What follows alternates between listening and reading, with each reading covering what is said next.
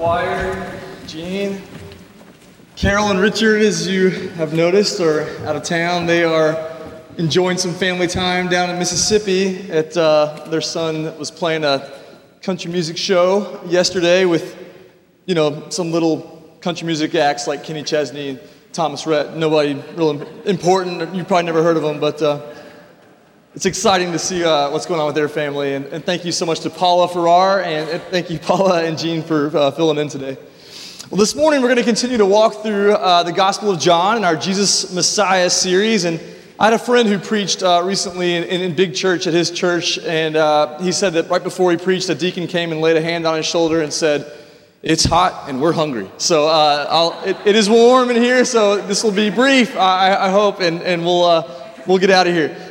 Uh, but we just finished uh, Second Kings in our Old Testament readings during our, our read through the Bible. And, and if I, I hear that my wife started a Facebook group, uh, she won't let me be a part of it, but it's an accountability group as we read through the Bible together this year.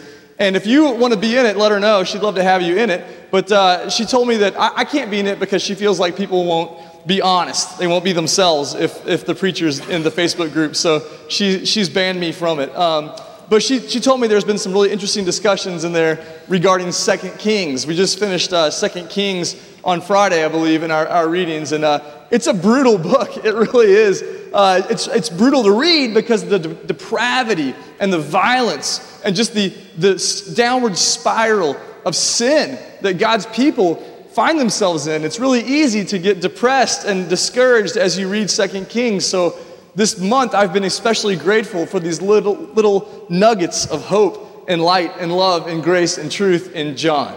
It's so nice to finish with a, few verses from John each day after reading uh, these horrible stories from Second Kings.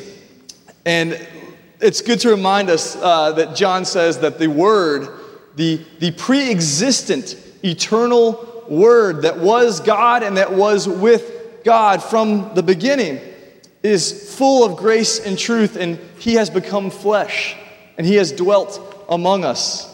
And we all have received from his fullness grace upon grace. So last week we saw how Jesus transcended the culture of racism, really, that existed between the Jews and the Samaritans over centuries of baggage, and how he, he reached across that cultural divide in order to evangelize not only the woman at the well, but the entire town as he stayed there for two days with his disciples and instructed them about grace and truth of the gospel.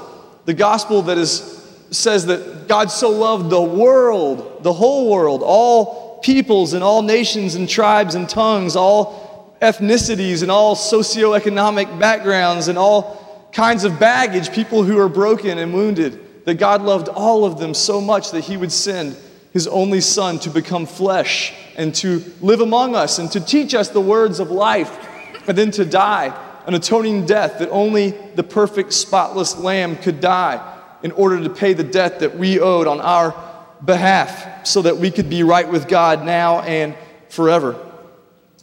So we were reminded of the importance last week of, excuse me, cross cultural evangelism and really seeing and acknowledging the image of God in all peoples, that all people bear the image of God to the world. And today our text comes from the end of chapter 6, a really important passage in the book of John.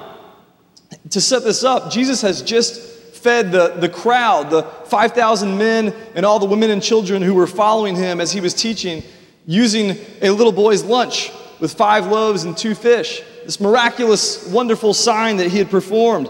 And his popularity at this point had never been higher. His approval ratings were, were through the roof at this point. So look at verses 14 and 15 in chapter 6. When the people saw the sign that he had done, feeding the 5,000, they said, This is indeed the prophet who is to come into the world.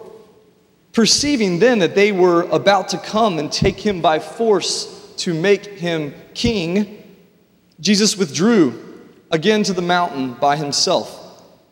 So instead of using his newly acquired stardom to rightfully take his place on the throne of Israel, he instead withdraws for some alone time with his heavenly Father on the mountaintop. This past weekend, my, my wife, uh, she went to go visit one of her best friends in St. Louis, and she took the baby and left me alone with, with Jude and May for, for three days. So I was just hoping to keep them fed and, and somewhat clean and keep the house in, intact. And uh, it really ended up being a lot of fun. My, my, my big kids, Jude and May, they really needed that, that focused daddy time. You know, it was really special. We went and walked around downtown Franklin for a long time, and we ate ice cream, and we uh, went and got donuts. Uh, we, we just had a, a, great time watching movies and, and, making popcorn and all kinds of. We didn't all, eat junk food the whole time, but uh, they got some veggies in there somewhere, I'm sure. But, but we all need that, that, that focused time with our dads. And it's true for Jesus, too, that he needed this focused, intense time alone on the mountaintop with his heavenly Father. That's kind of the point of what we're going to get to in the later part of chapter 6 as well. This time with our Father that is a relationship of love. So, as we continue with, with this uh, on chapter 6, we see that after he retreats to the mountaintop, that he rejoins his disciples by walking out on the water to them in the midst of a storm, and they miraculously end up on the other side of the Sea of Galilee. So, what do the crowds do on the other side? They get in boats and they follow him. They want to continue to see these signs and wonders. They say, Wow, this guy fed everybody with five loaves and two fish. This guy walks on water. We want to see what he's going to do next. So, they all follow him to the other side of Galilee, to Capernaum. And Jesus is not your typical preacher, right? Usually, when we find something that, that works, that people are responding to, we stick with it. We continue to, to use that. Not, not Jesus.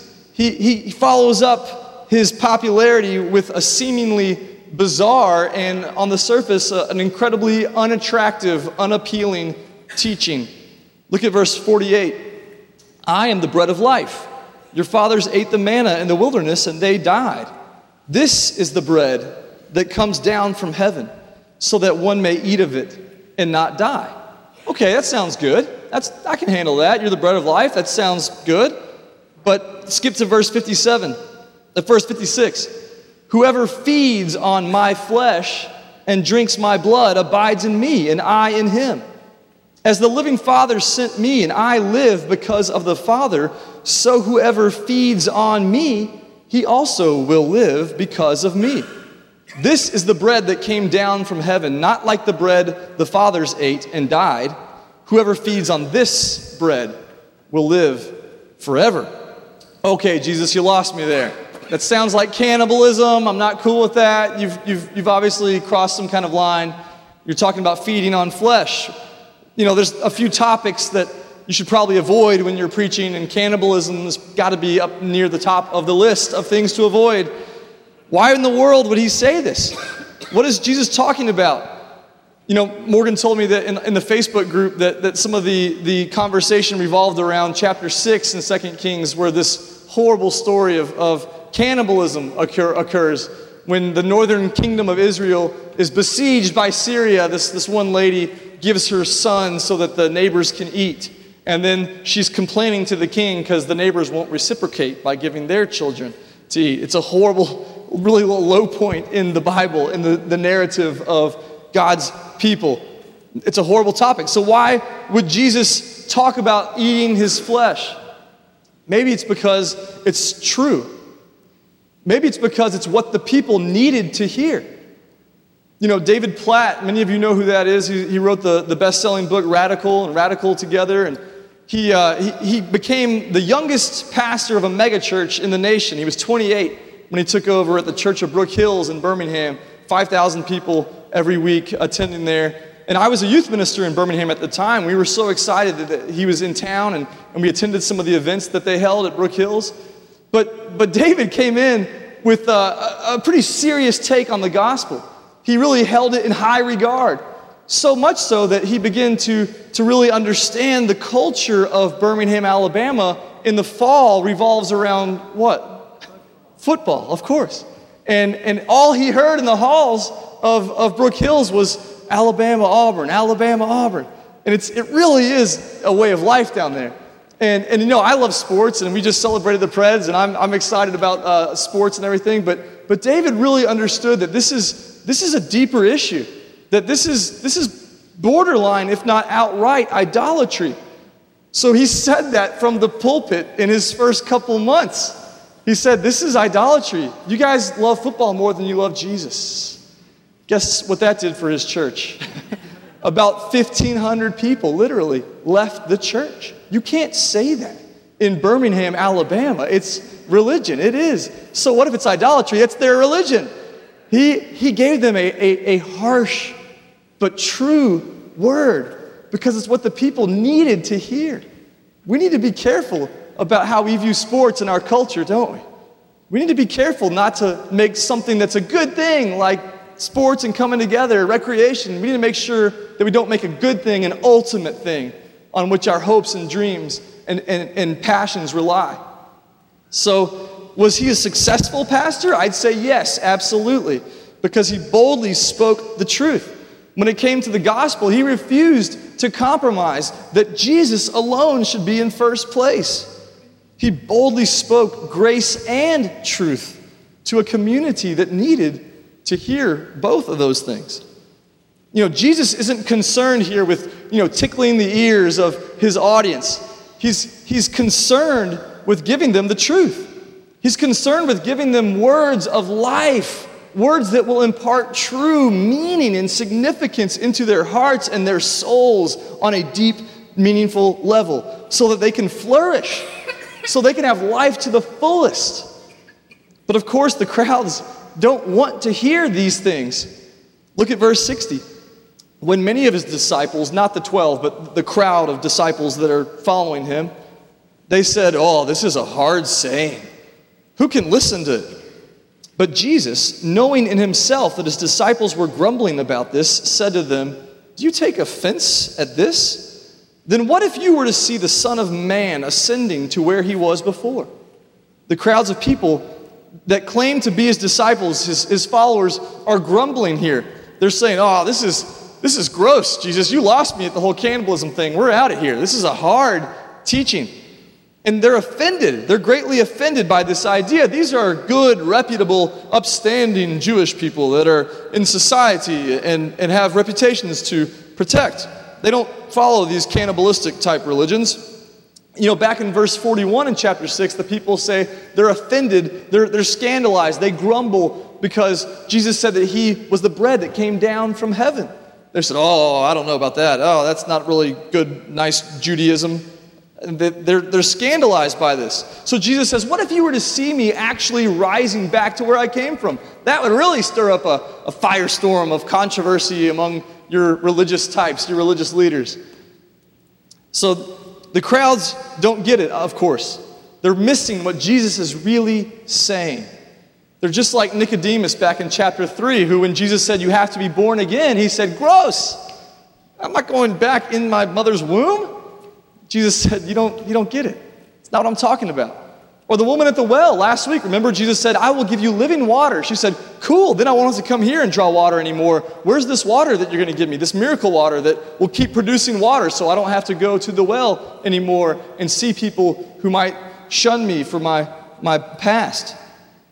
They don't understand that Jesus is talking about a spiritual reality you know, this is something that's underneath the surface. They're only looking on the surface level. They're only looking at the physical things that can be observed through our five senses. Jesus is talking about something much deeper than that. You know, scientists tell us that uh, icebergs, uh, the, the, the, typical iceberg, uh, what you see of the iceberg is only 12.5% of the mass of the iceberg. That 87.5% is submerged under the surface. We need to look under the surface of things, is what Jesus is saying, to the spiritual reality. It's every bit as real. That 87% is there, and it's just as real as the other 12%. But you can't always see it. You can't always perceive it, at least not yet, not in this life. Keep reading. He explains this in verse 63. It is the Spirit who gives life, the flesh is no help at all. The words that I've spoken to you are spirit and life. The flesh is no help at all. The Bible never refers to flesh in a positive way. Paul says in, in Romans 7 that there's nothing good in the flesh. He says in Philippians 3 that we can't trust the flesh, that, that there's no confidence in the flesh. So when Jesus says, You must eat my flesh, he's got to be talking about something other than physical flesh. He's talking about something deeply spiritual and, and real that happens once we place our faith in him. He makes it plain to his followers here that he's talking about things that are beneath the surface, things that bring true life and flourishing and thriving. He says, The words I've spoken to you are spirit and life. But this only happens, we only receive these words when we believe in our hearts on a spiritual level, which is why he says in verse 64 But there are some of you who do not believe, some of you who do not have faith. Jesus knew from the beginning who those were who did not believe and who it was who would betray him. And he said, This is why I told you that no one can come to me unless it is granted him by the Father. Only the Father grants us the desire, the ability to come to Christ in faith and to generate that kind of belief. Jesus had, had been explaining all these spiritual realities to his followers the whole time. Only a few verses earlier, he had just told them how the Father gives them the ability to live a spiritual existence, to live a spiritual life, to believe in their hearts and souls that Jesus is the Messiah, the Savior of the world. And, and this message is extremely unpopular. This is not what most preachers do. The invitation to live spiritually is met with resistance even today, isn't it? The call to the spiritual life doesn't really fill the pews, does it? Look at verse 66. After this, many of his disciples turned back and no longer walked with him. Jesus knew that these crowds that were following him didn't really believe in their hearts that he was the Christ. They were impressed by his tricks. They, they said, Oh, he, he made a whole you know, feast out of five loaves and two fish. This guy's awesome. He walked on water. That was sweet. We want to see that again. They don't really believe in their hearts that he's the Savior, the Lord, the Master of the universe, the one who is pre existent with the Father. You know, to be attracted to the signs he was performing is a good thing, that's, that's one thing. But to understand and embrace the inner significance of the one who was doing the signs, that's the more important thing, isn't it? To know that the reason he could do those signs is because he was, in fact, God in the flesh, dwelling among them. They wanted to make him their political king, though. They wanted to make him the king of Israel to overthrow the Romans. They didn't want to give their lives away by, by, by placing all of their hopes and dreams and faith and trust into Jesus Christ as the Savior. F.F. Bruce says in his commentary what they wanted, he would not give, and what he offered, they would not receive. sad, isn't it? Still happens today, too. It's also sad. Now, Jesus is back after this with his original 12 disciples, and he says in verse 67 So Jesus said to the 12, Do you want to go away as well? This was another test for them. Were they just as frustrated as the crowds were that Jesus was, was offering them life through, through belief in him, through a relationship with God through him? Were they just as skeptical about his ability to, to really overthrow the, the Romans and, and do what they wanted him to do? Did they just desire to live a life of comfort and ease more than following him as homeless people who were wandering around Israel? Were they offended? Were they scandalized by these strange, unfashionable new teachings that he was offering? So, Peter, as he's done so many times before, speaks without really thinking. I have that problem sometimes. He says the first thing on his mind, verse 68. Simon Peter answered him, Lord, to whom shall we go? You have the words of eternal life, and we have believed and have come to know that you are the Holy One of God. This time, the, the first thing on Peter's mind was right. It was the right thing. Peter and the disciples had, had learned and seen and believed for themselves that Jesus was indeed the Word made flesh that he was God incarnate, that he was the Lord not only of them as their master and rabbi, but the Lord of the universe, Jesus Christ. They had grasped in their hearts the reality that Jesus is now sharing with the world. that, that by placing one's faith in Him, by, by putting one's trust in His ability to save them, that they had access to God the Father, the holy God of the universe, both in this life and in the next. And this is a spiritual reality, isn't it? This is part of that 87% below the surface that we can't really see. This is not a physical reality, which the, the point of the sermon really today is that we have to learn to live in the 87%. We have to learn to live in the unseen spiritual realities that Jesus came to show us. He, told the woman at the well last week, The hour is coming, chapter 4, verse 23. The hour is coming and is now here when the true worshipers will worship the Father in spirit and truth. For the Father is seeking such people to worship Him. God is spirit, and those who worship Him must worship in spirit and truth. It's a spiritual reality that God is calling us to. At the men's retreat we had a, a few weeks ago, Dennis Roman did a phenomenal job of teaching. And, and he, his topic was the spirit filled life, how to live the spiritual life. At the beginning of the retreat, he showed us that, that we are made up of bodies. Yes, we have bodies, and that's important. God made us as physical beings. We're not just brains on a stick walking around. We are embodied creatures, right? That's important. But we also have a soul. Dennis said that our soul is our, our mind, our, our will, our emotions, right? That's our soul. He said we don't have a soul, we are souls, basically. It's the combination of our conscience, our, our will. But we're also spirit. If you go to any bookstore, you'll see a huge section on spirituality. People know deep down in their bones that we are spiritual beings just as much as we are embodied beings. We are spirit. This is the part of us, Dennis said, that yearns for meaning, for significance, for beauty, for truth. This is what goes beyond what we can see and touch and perceive through our physical world. Dennis said that, that our spirit is the part of our, our nature that allows us to know and worship God. It's the part of us that communes with God. I had a professor in seminary who basically said, if you think of your soul as having two rooms, okay, there's an upper room and a lower room of the soul. The lower room of the soul is, is where we have basic desires for, for food, for, for competition in sports, you know, for, for things like that. But there's an upper room of the soul where our spirit resides that allows us to commune with God on a spiritual level. We must become spiritual people by embracing the upper room of the soul. So, what about you today? Do you, like the crowds who were following Jesus because of the neat signs that he did, do you, do you find the call to live the spirit filled life too hard? Is it too hard a teaching?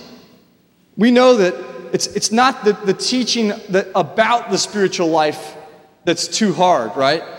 Any child can grasp the ideas that Jesus is really talking about here, believe in Jesus as Lord. It's, the hard part is that once you understand that, that it's too hard to accept. G.K. Chesterton, the, the brilliant British theologian and 19th century writer, once wrote The Christian ideal has not been tried and found wanting, it has been found difficult and left untried. So true. The Christian ideal has not been tried and found wanting, it's been found difficult and then left untried. The spirit filled life never let anyone down, it never fails us. But millions, millions and millions have walked away from the invitation to live a spiritual life because they think it's too hard to embrace the Savior as Master and Lord of their bodies, their souls, and their spirits.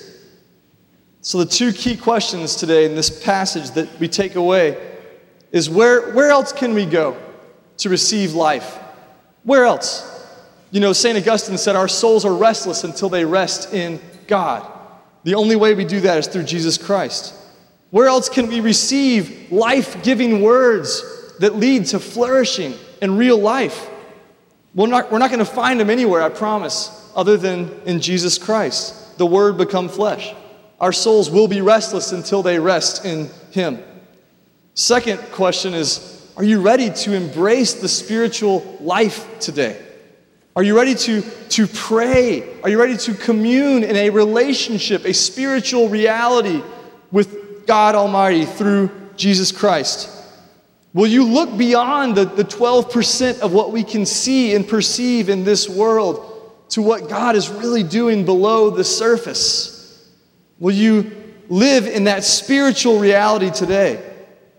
This is only done by prayer, by meditating on God's word by worshiping the Lord in spirit and in truth, by spiritually offering all of ourselves as a daily sacrifice, holy and pleasing to the Lord as a spiritual act of worship. The invitation today is to live the, the spirit filled life, to exist in that 87%. Maybe you're a believer here today, but, but you, your prayer life is non existent. You know, I've, I've talked with many people and, and they're going through a hard time. I said, Well, have you, have you prayed about it? Have you really prayed? Have you asked the Lord about it? And a lot of times they say, No. What's your prayer life like today?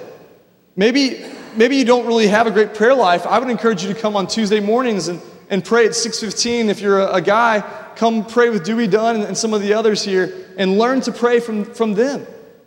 If, if you're a, a, a lady, the, the ladies' prayer group meets on Wednesday afternoons, every other Wednesday, 4, 4 o'clock. Is it 4 p.m.? What time is it? 445, Jana, thank you. Every other Wednesday, come pray with, with Jana and some of these ladies and learn to pray from them. It's incredible ministry they do. Maybe you don't have a hunger for the words of life that Jesus Christ brings us. Maybe you, you really don't love the Bible. Ask God to help cultivate that love of Scripture in you. Come and feast at the, the, the table that Jesus sets before you. He says, Come and eat and be satisfied. You will find life in Him. And Christianity is not about being good, it's not about following the rules, right? Christianity is about a relationship, a spiritual relationship that is now, that will one day be a physical relationship and spiritual. One day, when Jesus returns, we will see him face to face and we will know him fully. In this life, though, we, we know him spiritually. Maybe you've never surrendered your life to Christ for the first time. Maybe you've never begun the journey, the spiritual journey of, of following Christ as Lord and Master of your soul, your mind, your spirit, your body. If that's you, I invite you to come now. We're going to sing our hymn of invitation. Whatever decision it is that you need to make today, maybe you're headed off to college like Olivia Clare, and, and you want to renew your faith in Christ before you go. Maybe you're, you're ready for Guatemala. You're part of the 35 of us who are going, and you know that, that you need to be spiritually prepared. Maybe you, you haven't prayed in weeks. Maybe your prayer life is, is so dismal that you want to renew your commitment to developing a spiritual relationship with God through Jesus Christ today. Whatever it is that you need to do, I invite you now as we stand and sing to make that decision. Let's stand.